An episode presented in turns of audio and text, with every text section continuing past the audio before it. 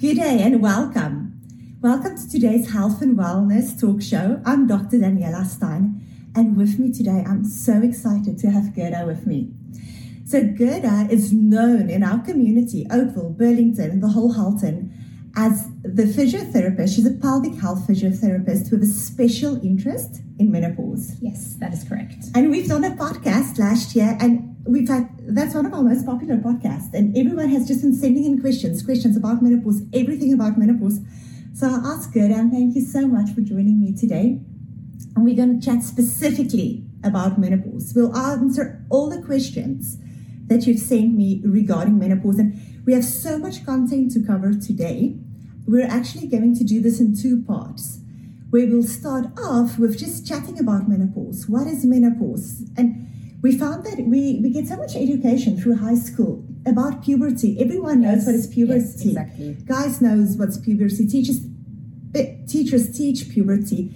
Even if your child does opt out of sex ed at school, you as a parent inform your child about puberty, what to expect, what's happening in your body. We don't have that education with menopause. And a lot of my patients in my specific culture, we talk about menopause. But a lot of cultures of patients that I treat, they don't talk about menopause. Yeah. They don't have a mum or an auntie or a best friend to chat about menopause. And I would really like to encourage all of you to surround yourself with amazing women going through the same phase of life as you. I think that's critical to have that community that you can talk to. But if you need a medical opinion, medical expert, that's why we're here to really chat about that. And, and we're going to start off in this first half to really just to to go through the basics first, and then we'll go into more details, and then we'll go into things that what can you do to enjoy menopause more, to go through it smoother, to to live your optimal life through menopause, to thrive through menopause. Yes, yes. So let's start. Gerda. Tell me a little bit. Just give our um, audio listeners, viewers, a little bit of a background. Where did you study? What do you do? Great. Yes. So I am a pelvic health physiotherapist. I graduated in South Africa um, and was in a sports clinic for about a decade. And really uh, dealing with elite athletes, I was really struck by the fact that ideally we wanted women to act as small men. When things around menstruation were mentioned, when PMS symptoms were mentioned, um, when performance maybe dropped off uh, when you were menstruating, there was this awkward, like, oh, can we just please skip over this? Let's just put you on birth control, and then we can we can have a set number of days that we can train with you, and then we'll just ignore you for a week, and then we'll you can pop back onto the scene. And um, And that's true. I've seen that just as an athlete myself. That is true. When people don't understand it, it's just easier not to deal with it. it's just let's not go there. That- and that is true. and even in, in research studies, there is not a lot of information on menopause and on on female hormones because how do you get the population size uh, going and how do you mitigate for the factors of them menstruating at different times? Anyway, so side tangent. So that was me for ten years. And then I got into women's health physiotherapy um, out of this sort of niche that I, I found was missing. Uh, we moved to the UK. I had my second son. They were both C sections. And again, a third of children are born via C sections. Those, those are global stats now, especially in, in Western countries. And yet I had absolutely no rehab after two C sections. And and I enjoy running. I'm an athlete, and so I and you're going to run a marathon now? That's yes, I am. Exciting, yes. And uh, I had this. I've had these two incisions into into my abdomen, and so again, I wanted to dive deeper into that. We moved to Canada, and then um, I heard about prolapse and pessaries because I started working in a perinatal perinatal health clinic, and so some more of these complications and, and side effects and symptoms and just of being a woman, mm-hmm. I will say, just became a bit more highlighted to me. And now I am in my early 40s. And the next big thing is menopause. And like Daniela mentioned before, it's it's underspoken about. It has a lot of myths around it, and it has very negative connotations. Mm. And I'm very aware that with the lifespan that women are going to be achieving, that we are going to live arguably half of our life postmenopausally. Which is very interesting. So, for the book that I'm writing, I really researched this, and there's only four other animals that go through menopause. Other the whale, yes.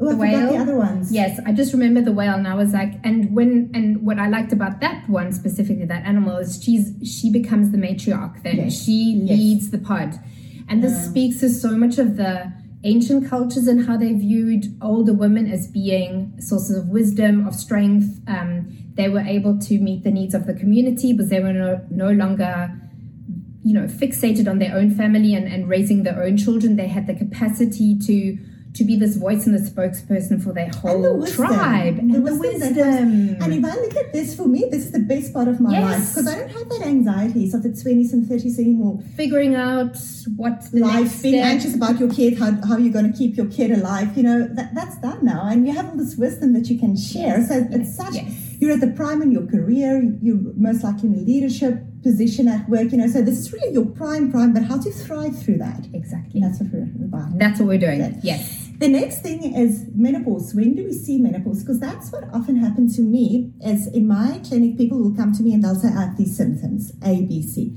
and I'll ask, "Could you be menopausal, perimenopausal?" And they will say, "Oh no, no, no, I'm too young for that." Yes.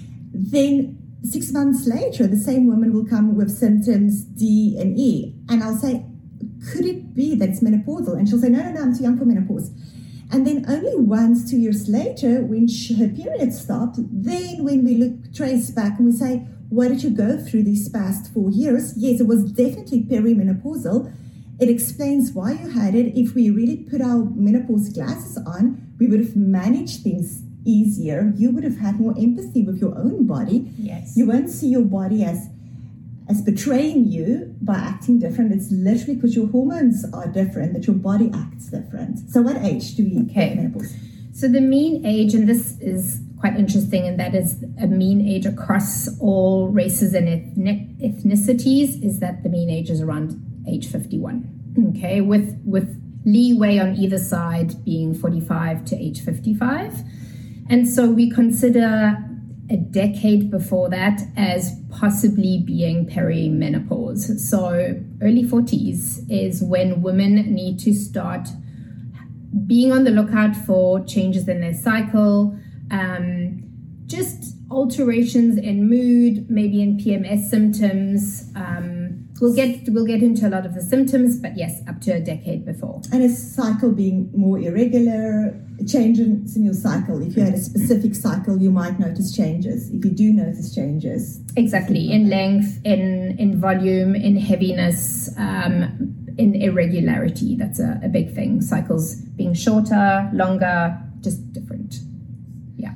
And then, and this now, if you're going through a natural menopause, then we have induced menopause or primary ovarian failure. Can you chat about a little bit mm-hmm. induced So, induced menopause is a, a, more radical form of menopause. It's, like you said, uh, ovarian failure, but it's, it is often also brought on by surgical removal of the ovaries, um, by chemo or radiation therapy due to cancers, or by medications that we need to um, use or take to address other disease processes, and then that literally puts you in menopause overnight. So you will still have the symptoms of menopause. Women often report that they come on a lot more quickly and um, to, to almost to a greater degree, but they are a bit shorter lived than through natural menopause. And they can be very heavy. So I've seen with some of my patients, they would say they're going through packs. They can't. I have patients who literally would maybe run their own business and they have to close their business because they're having such heavy periods that they can't function, they can't go to work the way they're losing. Then other reasons which I would see in the hospital and in my clinic where people would go through menopause quicker would be after a significant shock to your body. Say you go through something very traumatic, you lose a loved one, or you have major surgery, even if the surgery wasn't take your ovaries out, but a different type of shock to your body losing a lot of blood. and cancer and chemotherapy is a big mm. one where we see people going through menopause early. So maybe you were in that perimenopausal phase, but then after you've gone through that operation or that stressful situation in your life, then your period's just gone. Yeah, it's accelerated, just, absolutely. Yeah. And it's a protective function. So arguably they are suggesting that women actually use their cycle as a vital sign. Mm-hmm. So not just blood pressure and heart rate and all of those issues that we need to measure as women, but also being very aware of what your cycle is doing. It gives us a lot of insight into your into your health because when your men when your menses stop, that's a big alarm sign that your body's trying to convey that something is off. So yeah, and we see athletes as well, yes, and yeah. th- that's a whole topic on its own. So we won't go into that, but we typically see it in our long distance runners mm-hmm. where their period just stopped. And it's it's a very big alarm sign, but because it, it's not just about not having your period, it's also your bone density, your heart health, everything exactly. that you're going to have to deal with 30, 40 years from now that your body is now telling you. That okay. something's off. Yes. So that's a big thing. So tell me a little bit more about menopause, the detail, the stages it occurs in. Okay, so we have perimenopause, then that's that decade run up. Um, it gets accelerated in the two years before you actually stop um, menstruating. And literally, menopause, all this hoo ha, is about one day. It's literally the anniversary of 12 months without your period. That's it. It signals the end of your fertility, so it's the permanent end of fertility. And then once you have had that anniversary, that birthday of 12 months of no periods, you are postmenopausal. And that's pretty much it. So that menopause day is really something you see in hindsight. Yep. So if someone asks me, oh, please test my hormones, am I perimenopausal, am I postmenopausal? For us, that diagnosis is the last day you had your period, and we say 12 months later, and that is something critical to know because what you said is that was the end of your fertility. You can still fall pregnant when you're perimenopausal. Yes. And that, so yes. for some people, that can be quite devastating. For some women, it's awesome if you're going through a fertility journey, fertility treatment, you can still fall pregnant. That's great. But then I have so many moms who, who didn't expect this. You know, yes. they thought they were done. They have teenagers that they did not. So the fact that you didn't have a period for six months does not mean you can't no. fall pregnant. No. Yes, no. So you can be then perimenopausal and postpartum, and that's a beautiful mix of hormones for sure. So, ladies, contraception. I'm going to come on here and just we'll do another like, talk about contraception. Have condoms around, please. Yes, I mean if you want to fall pregnant, amazing. But I get a lot of this coming into my clinic. what? Yes. So okay. You are still definitely fertile. So those are the three stages. And then throughout this period, so so something we have to say from the get-go, every woman experiences this differently. So in some of the things we tell you, you can say, oh, this is me, this is me, but it's going to be different for everyone. Yeah. So the same as that birth history is different for everyone. You'll have some mums, every mum wants a natural birth with a doula at home. But like you said, a third had to have C-sections. Mm-hmm. And then the same thing happened with menopause. You'll have those friends that says, oh, I'm just sipping on my green tea and I'm getting, doing my pelvic physio and I'm getting through it. But there are women who has a, a very, very hard time and they need more help. So first of all, for everyone, the journey is different. And then secondly, so it's not that you're failing if you need help, if you need management. It's just that your journey is different. Your hormones are different. You need different help. Yeah then the stages that we spoke about, for some women it's shorter. Some women really sail through it, and some women have rough seas when they go through it. So the length is different, the symptoms are different, every person is different. And it's because our hormonal fluctuations are different. So tell me about the hormonal fluctuations. Mm, okay.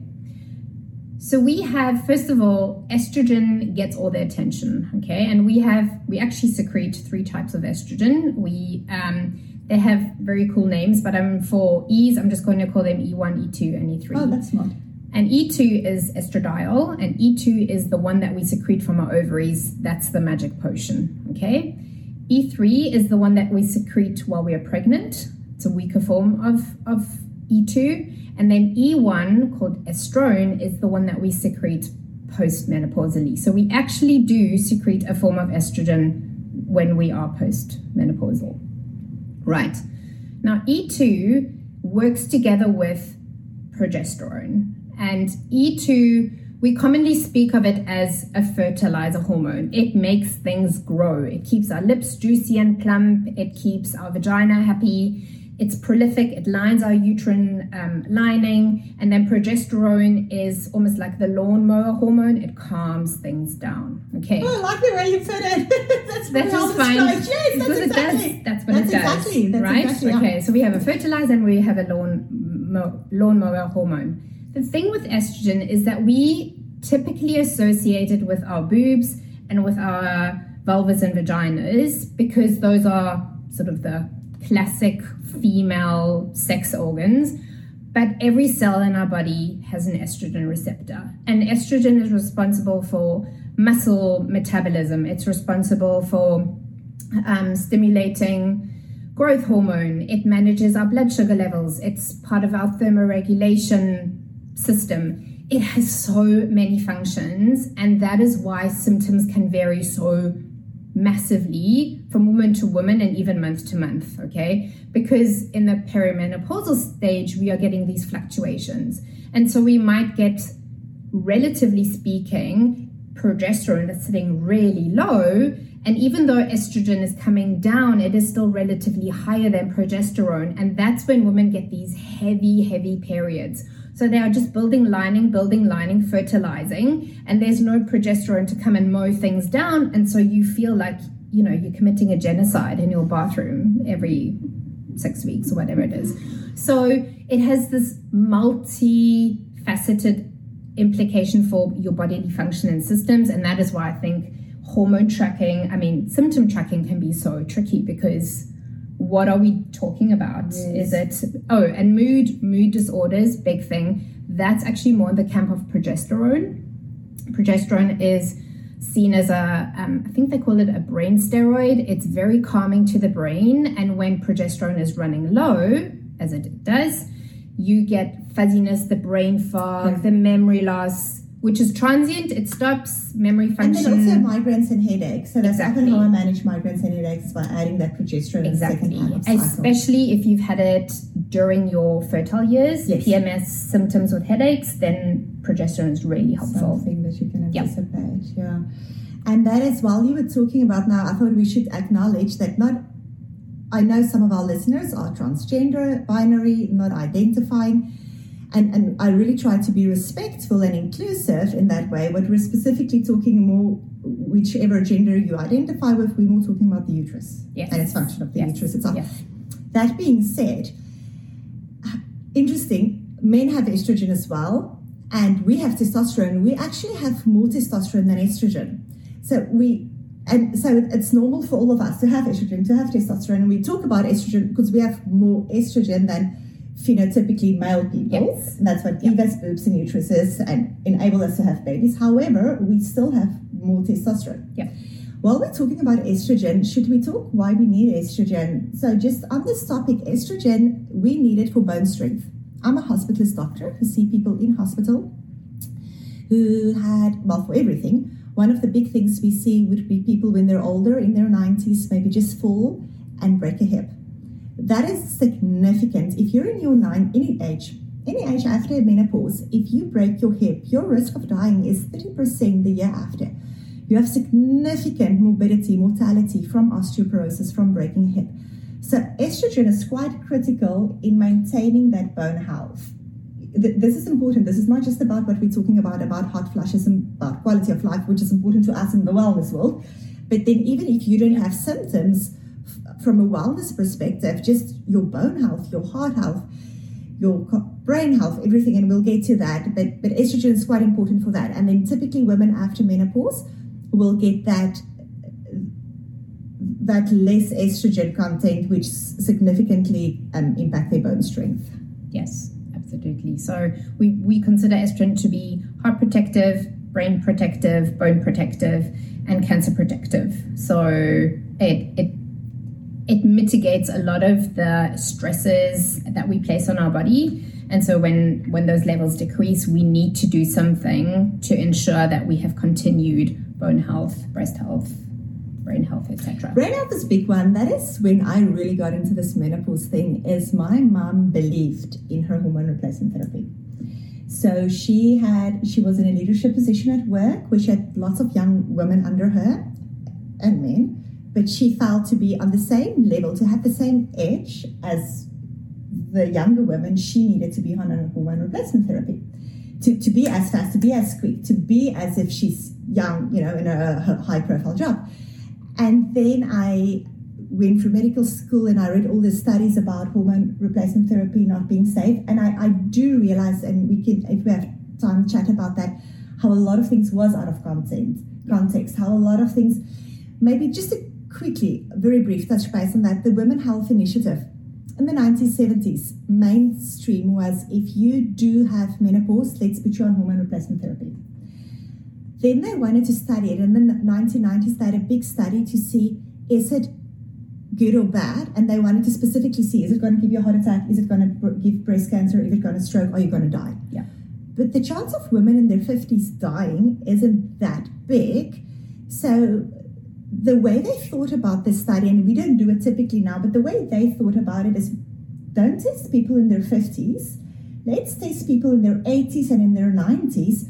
Lots of smokers, like big population was smokers. Let's test them because the risk of them having something go wrong would be bigger than mm-hmm. than we know. And, and they used um, equine, which is horse estrogen, which we don't use anymore. We use bioidenticals. So it was a little bit, but then when I saw that research of that study going out, you know, I didn't look at, oh, but this was people in their 80s and 90s. None of them had menopausal symptoms. Very interesting. Very interesting. None of them had menopausal symptoms. However, I just looked through the eyes like, oh my goodness, it's going to cause cancer. My mom should not be on this hormone replacement. She must stop now. But she had all these symptoms. And that's how we got into it. We read everything we could read on herbs, botanicals, in South Africa, you know, we have access to more traditional medicine than a lot of people here in Canada has. So we really went through all the lifestyle things and to really see and that's what I've been doing through my whole career is helping people with lifestyle things, herbs, alternative management ways to how to manage menopause naturally. So there is, and you'll hear through this talk, I'm not pro or against hormones, but I do have all this knowledge and I'm known as a physician who will help people to manage menopause naturally. So there's this load of things that we can do naturally. Yeah. We'll get to it, I think, a little bit later. First, we want to say why do we want to treat it? We spoke about the brain, or that's why my mom wanted to yes. have hormone replacement yeah. therapy is to be sharp, to be be young, to feel young.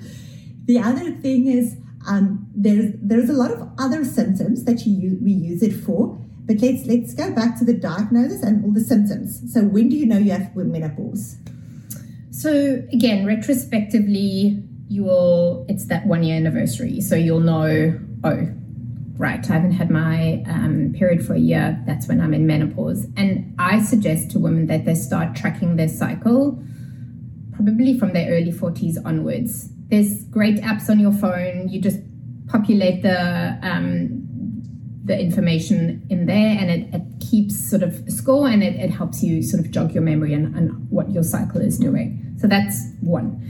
Um, symptom wise, we we have we have weight gain, we have mood fluctuations, we have um, what else do we have? And that, that's why a lot of people come to me specifically because of weight, because that's quite concerning. Yeah. If you eat exactly the same amount of things, you do the same amount of exercise, but now suddenly you're gaining weight, and usually the weight gain is in a different pattern.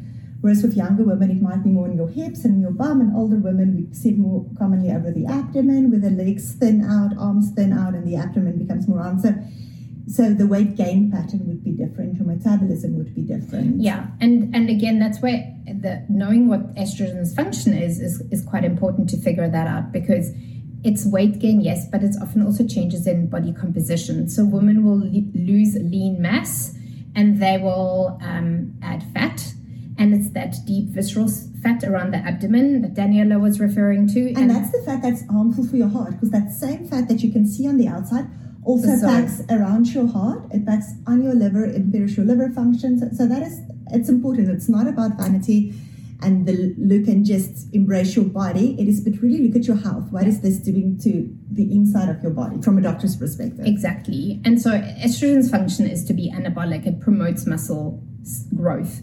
And what used to work in our 20s and 30s and, you know, three to four hour running sessions and gym sessions, who's got time for that now anyway, Um, but this repeated cardio at sort of a lowish intensity, or even weights that you you are lifting, you know, 25 reps and at a low w- weight, doesn't stimulate your body to actually generate more muscle tissue. We need to really start loading our system and demanding that via just exposure to really heavy weights because as estrogen depletes, it's going to stop that muscle conversation to build muscle. And that's a big thing. I want to pause here a little bit for osteoporosis, to mm-hmm. prevent osteoporosis, bone density. And that is something I didn't understand early in my career as a physician, but you have to do weightlifting. Load. That, that's what we call load. Yes, do that mm-hmm. type of exercises where you where your muscle really pull little bit, little bit from your bone to help strengthen your bone. That's how you build your bone density. And then also to, to boost your metabolism, you need more muscle in your body. Yes. So if you tell me that you're eating the same, but you're gaining weight, it is really because your metabolism is slower. To get your metabolism up, you need more muscle mass. To get that muscle mass up, you, you have to do a type of exercise. And it doesn't mean you have to become a bodybuilder, but you have to start doing resistance training with adequate protein in your diet, which is a big, big part of how we manage yeah. menopause. Is really looking at your diet, looking at your diet, having protein with every meal, irrespective of which type of diet you follow, to have that protein. Another reason why I'm so adamant about muscle building, if I do get a patient in their 90s who comes to the hospital, was unfortunate, had a fracture, if that patient has strong muscles, the day after the hip operation, they get up and they leave the hospital. Yes. If yes. you don't have strong muscles, the next day you can't get out of bed. And if you in your 90s stay in bed for three days, it is quite bad because then you become deconditioned and the risk of you being for six weeks then in hospital, which is very common, is very likely. So if you haven't been up for three days, so if you get up the next day, you're going home, no problem. If you've been in three days, that because you got so weak from being in bed three days, your muscles are going to take so long to recover with physio and we have an incredible team at the hospital where i work at you have your physiotherapist occupational therapist everyone the whole multidisciplinary team who will help you every day to get stronger to get stronger but you will likely be with us for six weeks yeah. in our rehab department before you'll go home and it's things that you can do now. It doesn't help if you start doing exercises in your 90s. You have to do it now. When you're perimenopausal, make sure that your muscles are strong for one day. Exactly. Exactly. Yes. So that was all the symptoms we talked about. We have bone health, you have your cardiovascular health. A lot of symptoms people come to me about are vasomotor symptoms. So that would be hot flushes. What is a hot flush? A hot flush is uh, a period of feeling very warm, sweating. Very intense. You're like yes. red. People can see it. You don't just feel warm. Everyone flushing, around you can see that you're red. Sweat, profuse sweating and um, it's it's due to vasomotor changes. So estrogen is a thermoregulator. It keeps our body temperature nice and level and even.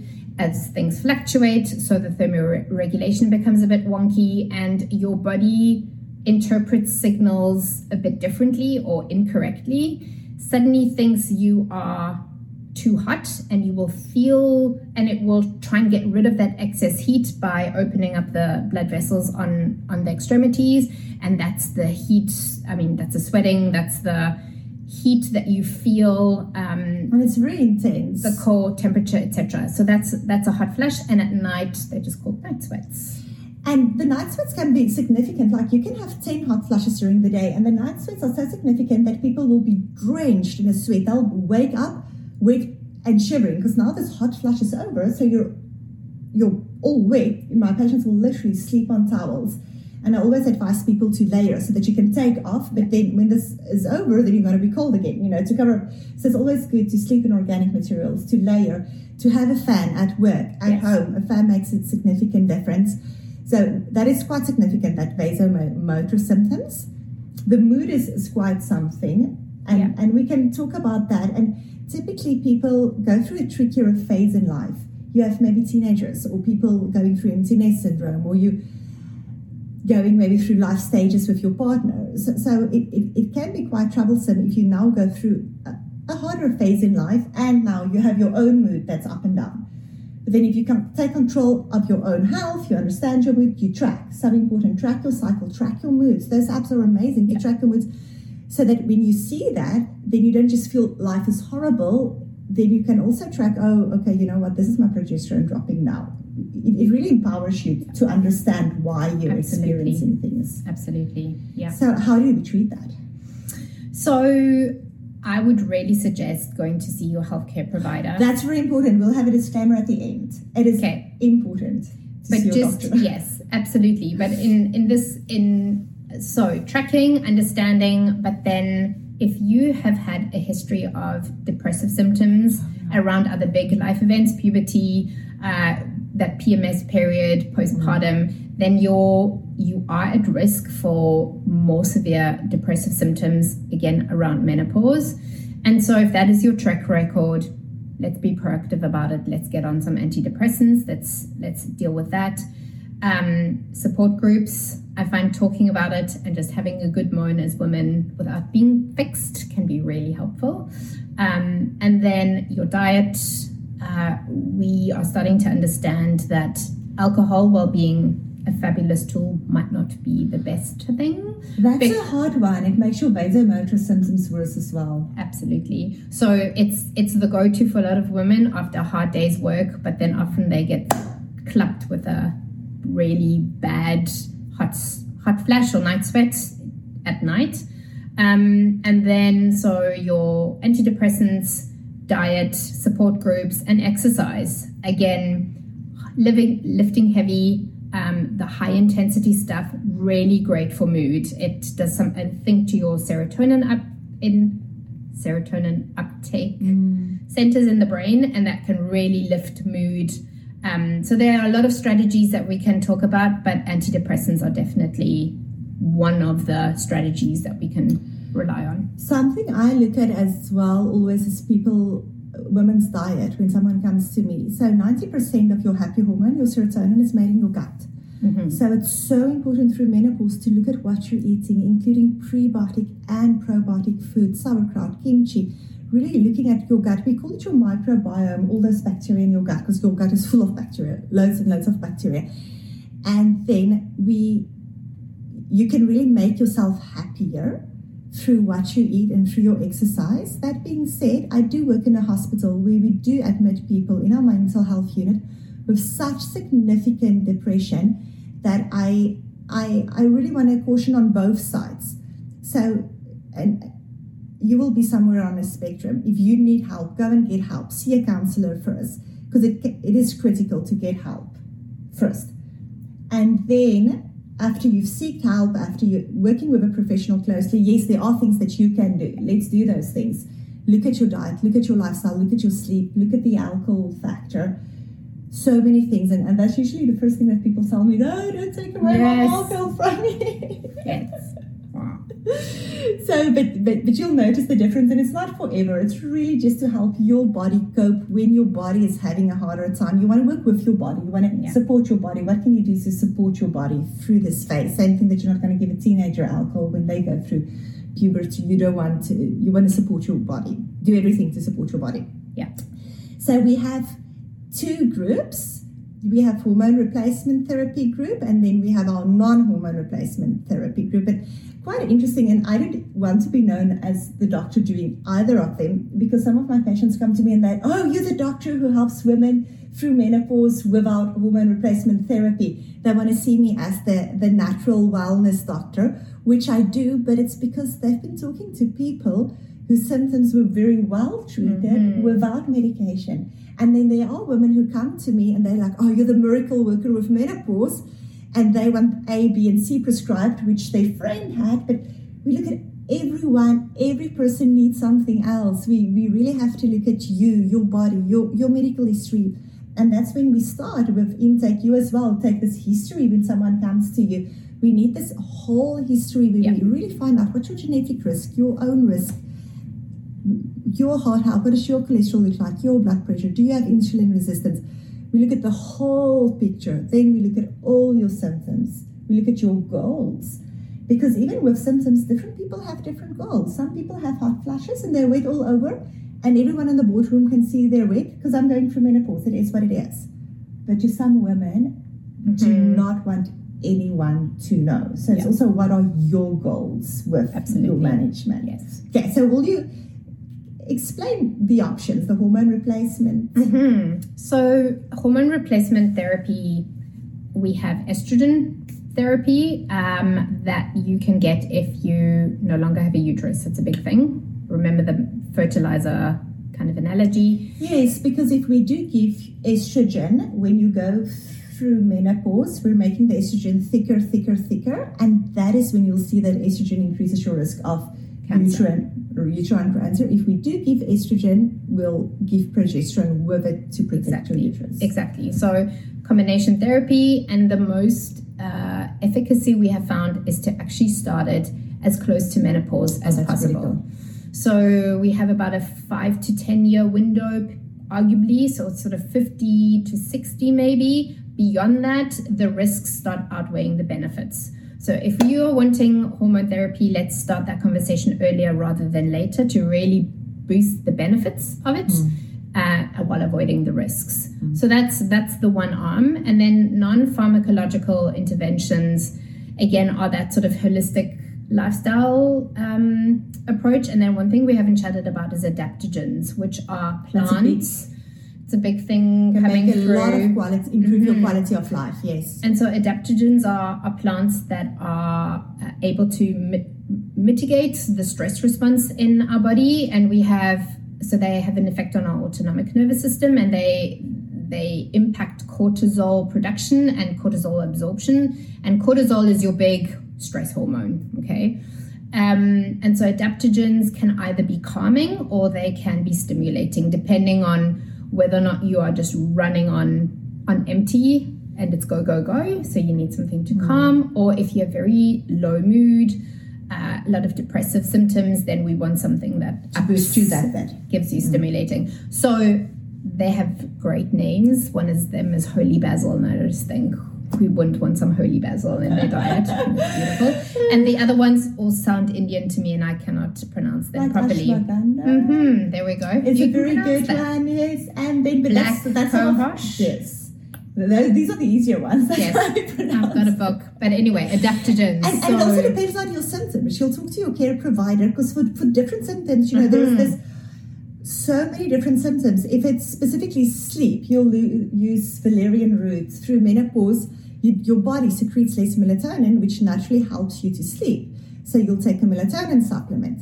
So it really depends on your supplements, and these are all great. It can make a significant difference of life, but you're not going to just go to the pharmacy and buy the whole workload. You're going to specifically use Yes. ones that your body needs. And so for HRT, just one um, last thought is that we have systemic HRT, so we, we can Oh. take them in pill form orally.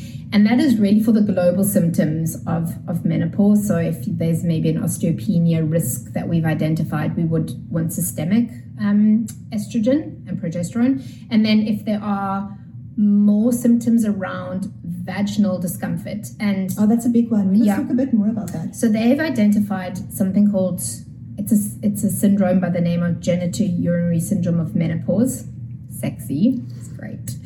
I don't like the word syndrome because it implies that if you do, if you you have to have all the symptoms to make that applicable, and again, women differ. So you have certain features that uh, impact your pelvic health around menopause. You are more likely to have stress urinary incontinence, urgency, frequency. Urinary tract infections is a big one. It's not actually bacterial overgrowth in in the bladder. It is a pH change in your vagina, which makes you more susceptible to any bugs just acting and irritating the urethra, because again, estrogen lines the bladder and the urethra. So you have these symptoms around around menopause, and if you have those, then you'll want a local estrogen cream, gel, pa- um, not patch, um, an insert. Insert. Uh, it's a pessary or an e string, something that actually just secretes estrogen locally into that tissue. Some women take an IUD, so. uh, Yes. So again, what are your symptoms? Are we talking systemic or are we talking local? And then we can make the correct. Yes, because you won't use if your only sim- symptom was more often bladder infection. Mm-hmm. You don't need systemic treatment. You really just need. And that is one thing. So we said the benefit is just that first five to 10 years after menopause, and we only treat that. However, in hospital, I treat people every day who are in their 90s with this vaginal estrogen. Yes. Yes. Because what happens if you did not have your HRT in your 50s, 60s, that vaginal skin will be very thin by your 90s. And then you more commonly get a bladder infection. If you get a bladder infection when you're frail otherwise, you're at a very high risk of that infection spreading through your whole body. We call that sepsis. So bladder infection is not that bad when you're 20, 30 years old. You can take cranberry juice. If it got very bad, you can maybe take three days of antibiotics and you're good. But when you're older, that can spread to your whole body. And I've met people to ICU with that, with urinary sepsis. So it can make you very sick. And that's why I have this disclaimer whatever I tell you, don't just go and buy the herbs. Go and see your doctor first. And when your doctor say you're good, then you can come back and get all the herbs that I tell you about. So I've met people with urinary sepsis. If we do, I've met people with urinary sepsis. It it can be life threatening. It can make you very ill. Your morbidity, mortality is very high. For those people, we would, even if you're in your 90s, give you your estrogen, different ones, Other cream, if it's tricky to insert a cream at that um, phase, we can give it, it's like a little vaginal tablet that we insert initially every day as the vaginal skin gets a little bit thicker, three times a week. When it's nice and thick and plump, then we can do weekly to keep it thick to prevent infections. Yes. So that is that's still definitely something we do.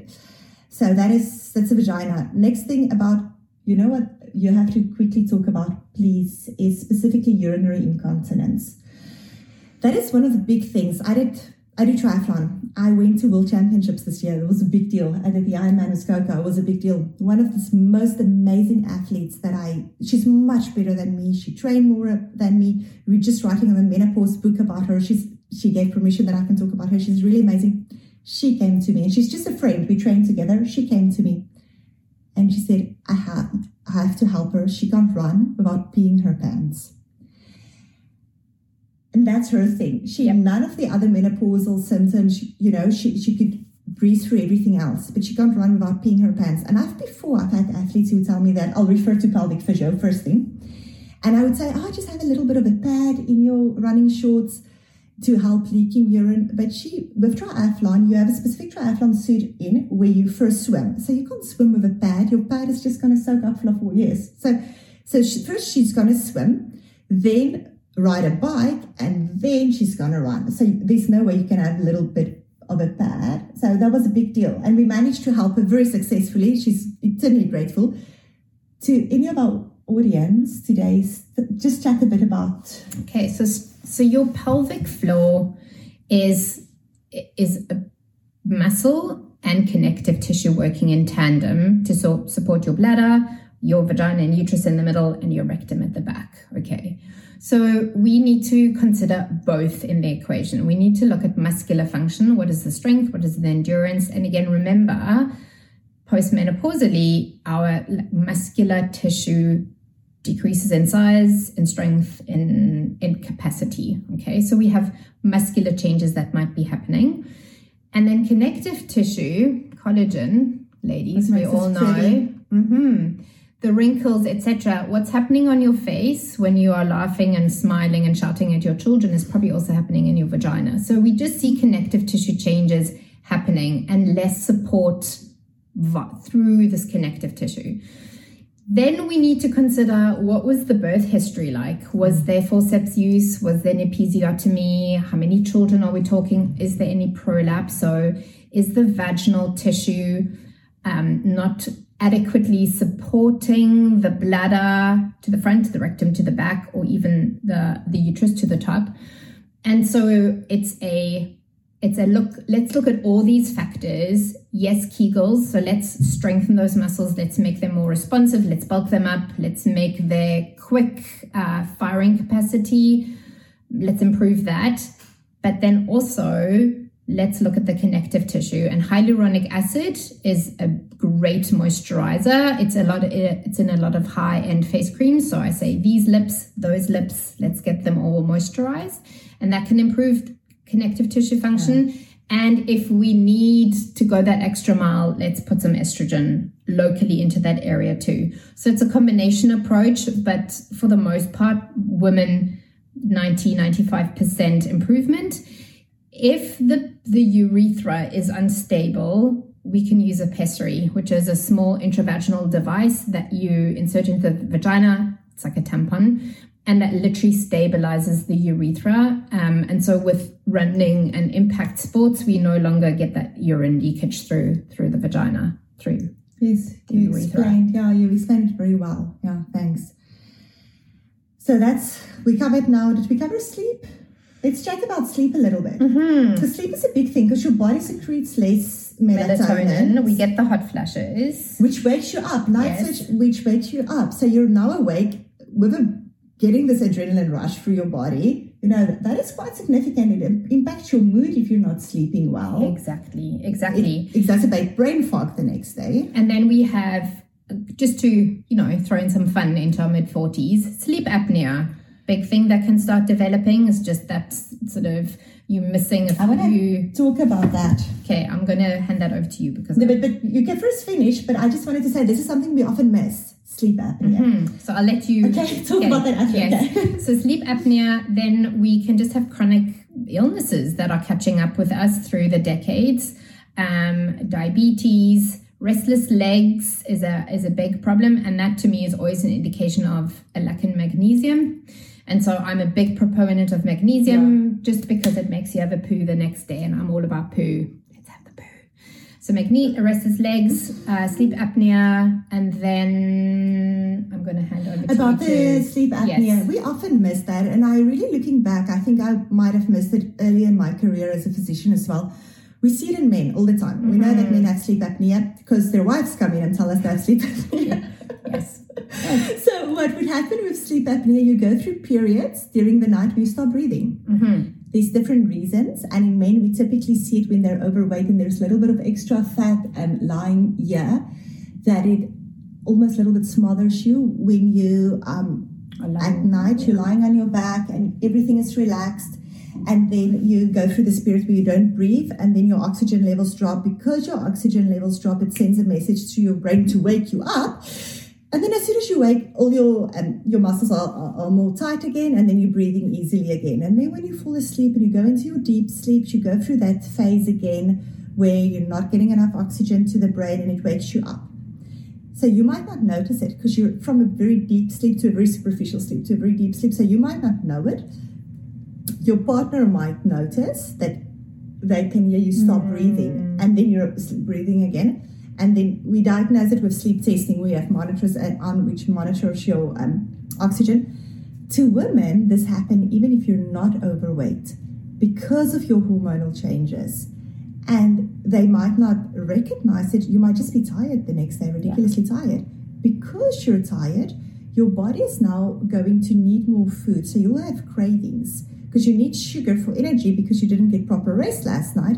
So you're gonna eat more unhealthy carbs, you're gonna eat more sugar, you're gonna gain weight, you're gonna have tiredness, brain fog, irritableness, and anxiety, depression. So quite often we see those hormones, and if we just do a sleep study, get proper sleep. Yes. Yes. So sleep is a big thing. Yes. You need to be, be looking at everything, but we always look at sleep, no matter what illness. And we're starting to now understand that sleep is is one of the key drivers in preventing diabetes. Um, it's it's when your body regenerates and, and heals itself. So if we are not getting those REM moments of like deep restorative sleep, we are just shortchanging our body mm-hmm. and driving cortisol up. And that's your, like Daniela said, that's your stress hormone. And then you can be eating, honestly, lettuce leaves and a bit of hummus. That is going to pack on fat because your body is is in a state of stress. depletion and it it perceives that as threatening and so it's going to hold onto your fat stores. And then we're in a vicious cycle we eat less and less and less especially protein. And so yes. So sleep my colleague that's her big thing. She starts everyone on sleep. Like track we have watches most of us that can track that and that's a great way to just understand what is your physiology doing at night. Yeah. How much restoration are you actually getting if any. That's Yeah. big, yes. And we've had podcasts on sleep. Maybe I should have her as well. I just recently we released a, teenager podcast on sleep, but we should maybe do a mini menopause on sleep Mhm. because it's such a big thing. Um, Yeah, absolutely. Okay. So and then exercise. Chat about a bit exercise. You're a big exercise Yes. guru, sports physiotherapist. You're going to run a marathon now in a bit. Yes, so I'm the um, I'm the cardio queen. I love a good run. Uh, I leave the kids at home and I just head time. out, put on my shoes, and I go. And I and I I, I love it. Um, but it is no longer serving me. I'm starting to understand that. Um, one of the big things also that estrogen uh, plays a role in is actually in inflammation regulation. So as our estrogen decreases, we are more likely to be in a state of inflammation. So a lot of women will come in, that was in my sports physio days, and just say, I'm starting to get arthritis. Shoulders, knees, hands, and so we would put them on the arthritis kind of um, track in, in that direction, a lot of joint support, glucosamine, blah, blah, blah. And now that I'm understanding what is actually happening in the woman's body, I'm like, oh, it's inflammation. And so exercise then is a great way to get rid of that inflammation. If it is in more sort of shorter bursts of high intensity, just running excessively just builds lactate, builds lactate, and then we're just augmenting that inflammation. So the the recommendations now for menopausal health to really get the benefits of exercise, let's do short intensity, high intensity stuff. So even like 8 seconds they did a study, they put 60 year olds into placebo into groups. And they had one do 40 minutes of cardio twice a week and then they had another group do two sessions of high intensity stuff. So it was literally on a stationary bike, eight seconds on for as hard as they could pedal, 12 seconds off. And they did that for 20 minutes. And they compared these two groups and they found after eight weeks, both groups had increased fitness and, yes, in fitness. But the high intensity group had increased their lean muscle and they'd significantly reduced their abdominal fat. And that's that's where the magic happens. And it increases your metabolism for a couple of hours after. So, Exactly. Um, so the high intensity stuff, and it fits it fits our lifestyle. Like if I need to do 30 minutes a day of high intensity stuff, that is much easier to fit in my day than an hour, hour and a half of running, which is not I'm just spinning my wheels essentially. So high intensity stuff, yoga. We need to move, we need to stretch, we need to work on our balance as we get older. Yoga sort of hits a lot of that brief as well as being very restorative. It it often um, elicits a deep relaxation response and we are generally speaking we're on the go women and so we are often more in that high sympathetic state. A lot of go go go fight or flight. And so if we can swing the pendulum back to being in the parasympathetic and achieve that deeper relaxation our cortisol goes down win. And that sets up, us up for better sleep often. So high intensity yoga for mobility, balance, and for de- deeper relaxation, and then lifting, heavy lifting. And that's really, we need to be at three to four, maybe five reps of as heavy as we can go. Forget the 25, five kilogram stuff, that's not going to cut it. We need to lift heavy. And um, make it short, make it meaningful, make it matter, and then have real off days, have rest days because our body is going to take a while longer now to bounce back. And if we give it the rest it deserves, the next day we can come back and, yeah, be strong and, and, and get our goals. Yes. Yes. Yes. And then we spoke about stimulating your parasympathetic system.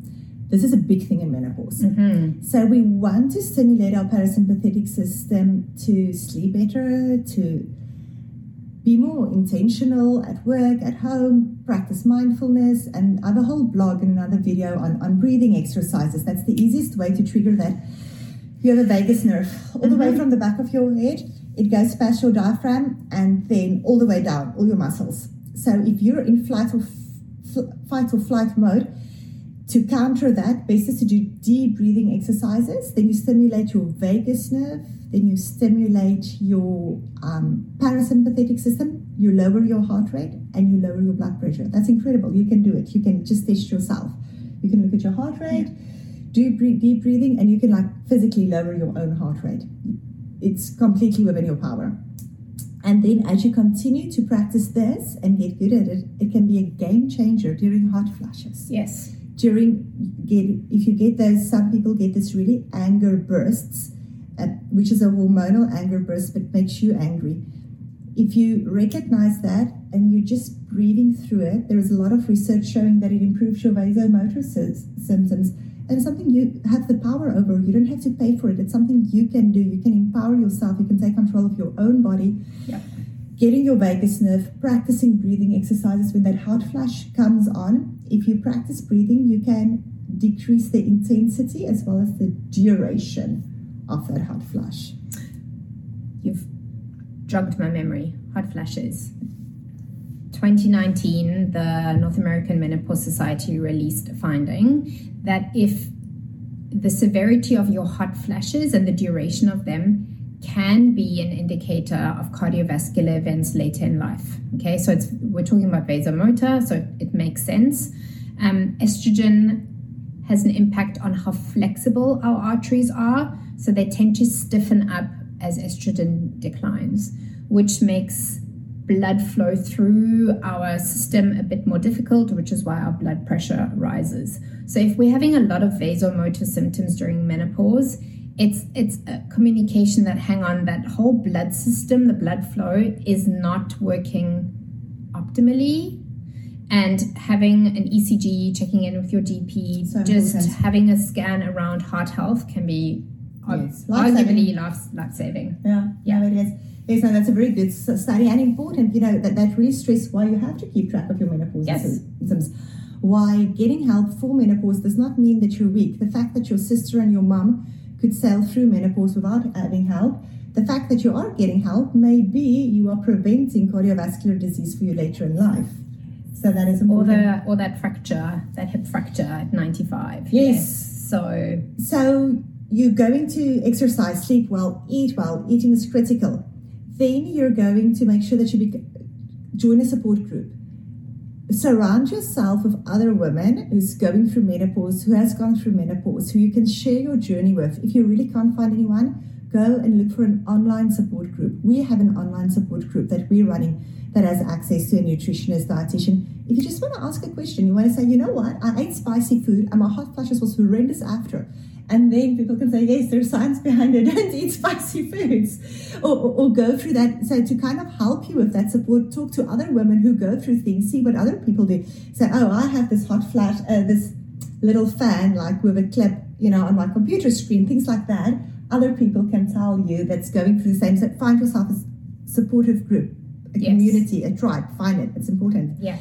Then there's some over the counter things you can buy Yes, so over the counter um, medication is going to be, I think, so from a physio point of view, the topical the topical hyaluronic creams for skin, um, because that's another complaint in in menopause and postmenopause is this aging skin, this drying skin. So over the counter, often we have chats about that, about a good quality moisturizer toner. I always skip toner when I, I went. I would get the you know the wash and then I would just go moisturizer and toner actually rebalances your pH before you put the moisturizer on. I was like, hmm, who knew? So toner, great as we get older to just add that in. Again, we want that pH to be um, as as close to uh, normal as possible.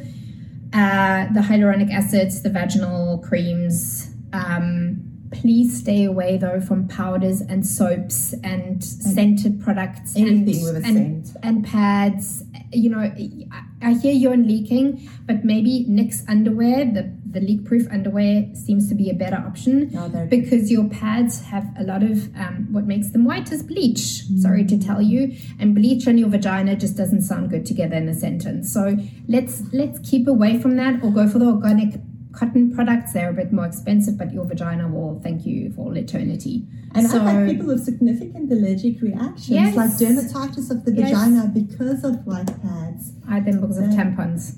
Now you know that about me. I was like, no menstrual cups for me, silicone all the way. Yes. So, like, even and talking about this and knowing that this is a thing that women experience, like, I think we just need to. Yes, everyone don't it. have to experience a vaginal rush themselves No. before. You can just hear from your friends and avoid those products. Exactly. I have an app on my phone. It's called a Yuka app, Y U K A, and I'm so impressed with it. I tell everyone about it. You can scan your products when you go into the pharmacy. You can scan, and it shows you is your product safe or not, and your food. If they don't scan your pantry, it's quite stressful to see everything in your pantry. That's not how No, they no. no. but, but but when you go grocery shopping before you buy now with Mm. school snacks for kids i would scan it and it looks healthy because it's all organic and what but then it shows you that it's full of sugar don't buy it don't buy it and then it also shows you um, similar products that are okay so you are looking for a granola bar you are looking for something grana- um, organic these ones have less sugar less processed things these are healthy so it's a very good app the yuka app y-u-k-a very good it's a free app then something else when you are buying feminine products is lubrication. So you're likely at your sexual peak. You don't have your body issues that you had anymore when you were younger. You're at a more mature stage. You're hopefully in a very good relationship. So you can really enjoy sex in a in a way that you've that's really at your peak. But your body's not naturally secreting that lubrication anymore that it used to secrete. So you'll have to buy over the counter lubrication to help. That's important. If sex is painful, see your doctor. It can be a red flag sign. So you'll you'll need longer foreplay, you will need more lubrication, but make sure it's painful that you see your doctor and have an exam done. That's quite important. Yeah. So that's another thing that ties in with that is libido. Um, l- lower li- libido is that is that a sign of menopause? And I say it's it's common, but I don't want it to be a sign or symptom because um, I think libido has so many components t- to it. We have the internal state of what's happening and our external circumstances, and that sort of that equation brings us closer to that libido um, point. But like Daniela said, if pain is a problem, then. Absolutely seek help. Women do not need to think, lie back and think of England, and it feels like they're being cut open. Not cool. No. Did you know that's where the word vagina comes from? It's like the word vagina means it's the sheath of a sword. That's weird, don't you think that a body part gets No, in German, Yeah. it is still the sheath of a sword. Oh, seriously? That's Scheides, the German word, and it, it's the same word for a sheath of a sword, yes. Great. I grew up German, so that's mhm, very. Interesting. And then there is an Indian word that some of my patients use, yoni, yoni, yes, which is a more a more beautiful name for a vagina. But whatever you call it, and make sure. Yes, that it's healthy, and that if it's painful, you need come and see me. We'll sort it out. Thanks. Thank you so much for your time. And I, I know our listeners gain so much from this. Are we going off tangent? Yeah, talking about sex We'll, now. and I have such a thick pile of questions that I'm going to ask you. So I think we'll put that to our second because this is kind of a two-part series. Yes, I think we're. So we'll we'll do that on the second part and answer. And thank you so, so much for all the questions you've sent in. And you know what? We did cover quite a, a big bulk of all the questions, but we might as well. I'll go through the questions because I really want to know if you've gone through the trouble and you've sent in a question. It's something that's important to you, that we do answer that. So we'll come back in the second half, and then we'll we'll go through your questions one by one and answer it. And I, I really hope that we can help a lot. You know that a lot of you that even if you're not the person sending in the question, maybe you had the same question. Hopefully, we could have answered that. If you want to reach Gerda, down below, I'll have your Insta and your website address so that people can reach out directly to you. Thank you. Good.